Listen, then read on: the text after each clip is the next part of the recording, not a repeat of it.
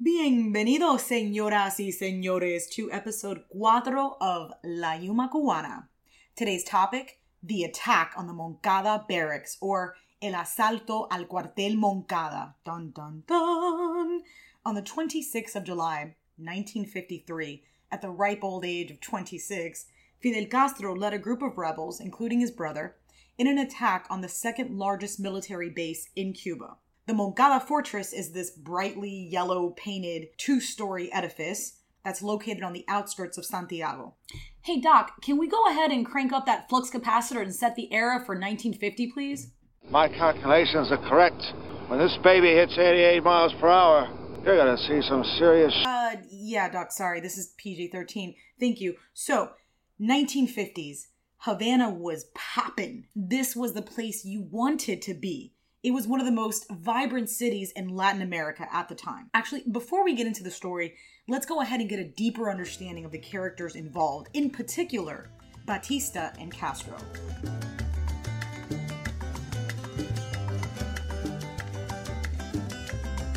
Ruben Fulgencio Batista was born in 1901 on a sugar plantation. He was the son of a poor family. His father worked in the sugarcane fields, and his mother died when he was 14. He was supposedly one of the most representative of any prior ruler claiming indigenous blood in his veins. They refer to him as El Indio.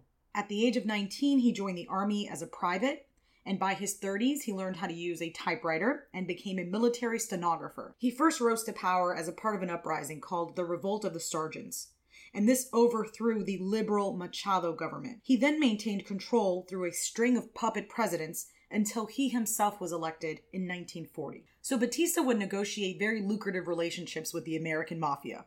No, like seriously, we're talking Salvador Lucky Luciano over here and my cousin Vinny. So they controlled the businesses of drugs, gambling, and prostitution in Havana. Batista would be richly rewarded for turning a blind eye and granting them complete control over the hotels and the casinos. Havana became a Latin Las Vegas. Some of the most famous musicians would be petitioned to perform, including Nat King Cole, Josephine Baker, and the Rat Pack, which of course included Frank Sinatra. Also, for a price, Batista would award the US based multinational companies contracts to own businesses in Cuba.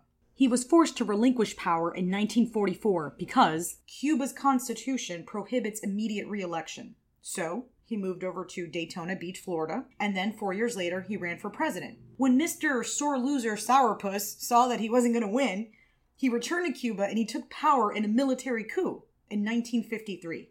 You know, coup is spelled C O U P, but say it, it's silent. Shh. The coup took place about three months before the upcoming elections that everybody was so eagerly awaiting. Also running in that election, but for a different office, was a young, energetic lawyer named, any guesses? Yes, Fidel Castro. Batista suspended the Constitution, as well as any right to strike. By the end of 1955, the Cuban people were even more frustrated than ever. There were many riots and demonstrations to which Batista would act even more ruthlessly and sent out a secret police to carry out torture and public executions. I mean, these guys didn't even feign restraint. This unspeakable brutality of Batista's police force would serve as fuel for the revolution. This man was a genuinely and almost unanimously hated figure in Cuba. However, to the US, he was an agreeable dictator. He had sold himself as a strong man who would become the symbol to Roosevelt's good neighbor policy. Because the land and the organizations were mainly owned by Americans, 70%, Cuba posed no real threat and it was considered to be more of a US economic asset. So, Let's take a step back. Batista was making cuts off the gambling and casino, the American investors. And when Cuba served as an ally to the US during World War II, they beefed up their army. And every purchase made by the Cuban army, Batista would also get a cut. So this guy ended up being a multimillionaire. In the 1950s, Cuba may have had the highest average per capita income in Latin America. But that statistic only served to disguise the degree of inequality and the chronically high level of unemployment. To the outside, Cuba appeared to be a rich nation. However, internally, the majority of the Cuban people continue to struggle. It is interestingly ironic to me that someone like Batista, who came from such extreme poverty, that knew how much it sucked to be born and raised in that kind of environment, wound up being the protector for the bourgeoisie. Now we move on to Fidel Alejandro Castro, who was born on the 13th of August in 1926. His father, Angel Castro, he wasn't even Cuban. He was a former Spanish soldier who came to Cuba to fight in the Spanish American War. As the story goes, upon returning to Spain, the woman with whom he was supposed to marry and spend the rest of his life with, she was with another. So he comes back to Cuba to work in the sugarcane fields, like an economic migrant of sorts. He hustled. He observed, he networked, and learned the American game, and soon would make his fortune growing sugarcane with the US owned United Fruit Company, which was a very dominant economic and social force at the time. By 1910, he had 300 employees. Fidel's father was already married and had children. However, he had an affair with the housemaid, which was soon to be Fidel's mother, Lina Ruz Gonzalez. She was 15 at the time. Divorces were very taboo and complicated, so their illegitimate offspring would live amongst the sugarcane cutters just outside the estate. I had no idea about this, but Fidel, in the literal definition of the word, was a bastard son and would not bear his father's name until years later. Fidel's mother, Lina, was a poor yet ambitious country girl. She was described at, I love this part, as a Annie Oakley sharpshooter type. When the kids were out playing in the field and she called them for dinner, she would use Pavlov's conditioning, but instead of using a bell, she rang a shotgun. Dale antes que se enfría la comida! Hurry before supper gets cold! Even though she herself was uneducated, she wanted the best education for their children that Angel's money could buy. So Fidel and his siblings got to attend some pretty elite schools in Cuba. He played for the school's baseball team, basketball, and he ran track. In his yearbook, it was said of him, and I quote, he will fill the book of his life with brilliant pages, end quote. There was a small school on his father's sugar plantation, and there were five rows in one single room. Each row was a different level. At the age of four, being the youngest one in the class, Fidel sat front and center and absorbed everything. Earlier acts of rebellion at the age of 12, he became upset with his father for the manner in which the sugarcane workers were being treated. So you have this child that comes from wealth, and even at this age, he could still see that the downtrodden deserved equanimity as well. In 1945, Fidel entered the University of Havana, which at the time was a hotbed of political activities. This is where the students would congregate, to demonstrate and to give speeches. I remember as I was advancing up these concrete stairs thinking, if these steps could speak, the tales that they would tell. This generation of Fidel Fidelis marked one of terrible frustration. Cuba was supposedly ranked as one of the wealthiest nations, and yet they just couldn't get it together politically. It was through studying Cuban history that Fidel came to the conclusion Cuba has never been in control over her own destiny. First, it was the Spaniard ruling for hundreds of years, and now the U.S. In the Spanish American War of 1898, which led to the Platt Amendment, that outlined several stipulations before U.S. troops would be withdrawn.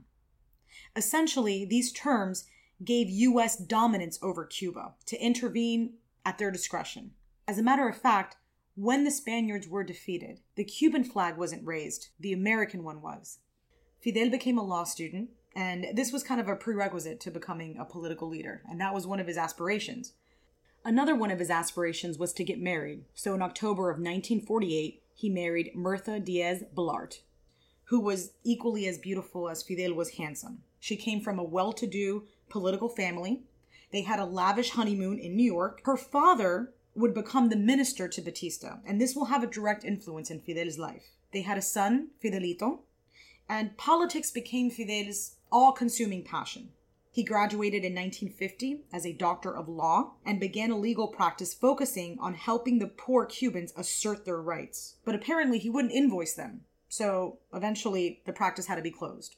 Right before the much anticipated free democratic elections in Cuba, Fidel seized the moment and campaigned for a congressional seat as a member of the Orthodox Party, which called for a responsible government to put an end to corruption. However, Batista's military coup d'etat would piss on everyone's parade, shattering Cuba's dreams for democracy as well as Fidel's aspirations. Pandora's box was now open. As Fidel sat on the steps of the university, his marriage on the rocks and without work, this moment birthed the revelation for the revolution. He filed a lawsuit against Batista's coup as being unconstitutional. The courts rejected his case as frivolous. It was after exhausting all legal options that Fidel realized Batista came to power through violence. Therefore, he must be taken out through violence. Thus, armed rebellion was the only way to put an end to this regime. Because people were protesting and doing demonstrations, but really, this would be squashed by the secret police. Fidel joined an armed group and found a natural place for himself within this culture. He practiced the art of organizing troops and rallying people together for a common cause. So then he devises the plan to attack the Moncada barracks.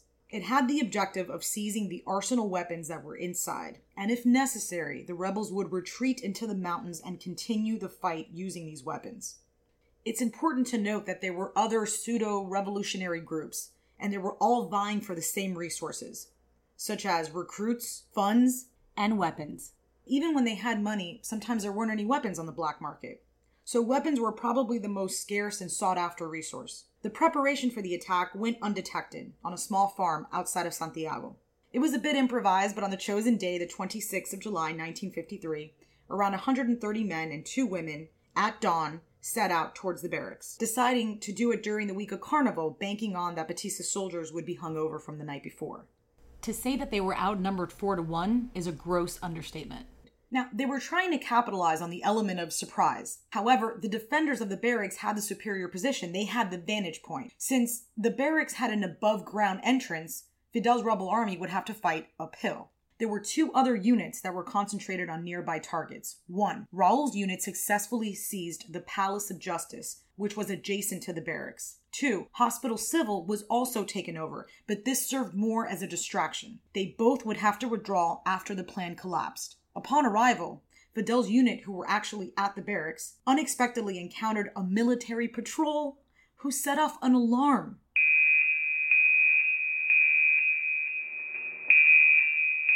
Sálvase quien pueda! Every man for himself! And woman. So they were outnumbered and outgunned. Castro's makeshift group were tired and disarray, leaving more than half of their members behind. Both Fidel and Raul managed to escape. These guys were like the Cuban Houdinis, but they were found soon after. The following is just one of a plethora of examples in which Fidel's life is serendipitously saved. If it's not somebody tipping him off or taking the wrong route, which in turn evaded his, his assassin, I mean, it's, it's just crazy. In this particular circumstance, there was a lieutenant from the rural guard who had the wit to take him to the police station instead of back to the barracks, where he surely would have been tortured and killed along with the rest of the rebels. One of the two women involved painfully recollects while they were being detained, her comrades would be taken into a room and later emerge with their heads bleeding, their faces almost unrecognizable, and their teeth missing. Now, the attack failed, but, but, but, but, but, but, and this is a big but, Fidel became the embodiment of a force willing to give his life for the liberation from this regime. Fidel, as a qualified lawyer, took his own defense, building the case on the inherent right of a citizen to rebel against an illegal government. I'm going to repeat that. Building the case on the inherent right of a citizen to rebel against an illegal government. In retrospect, it's kind of like Fidel's the pot and Batista's the kettle, right?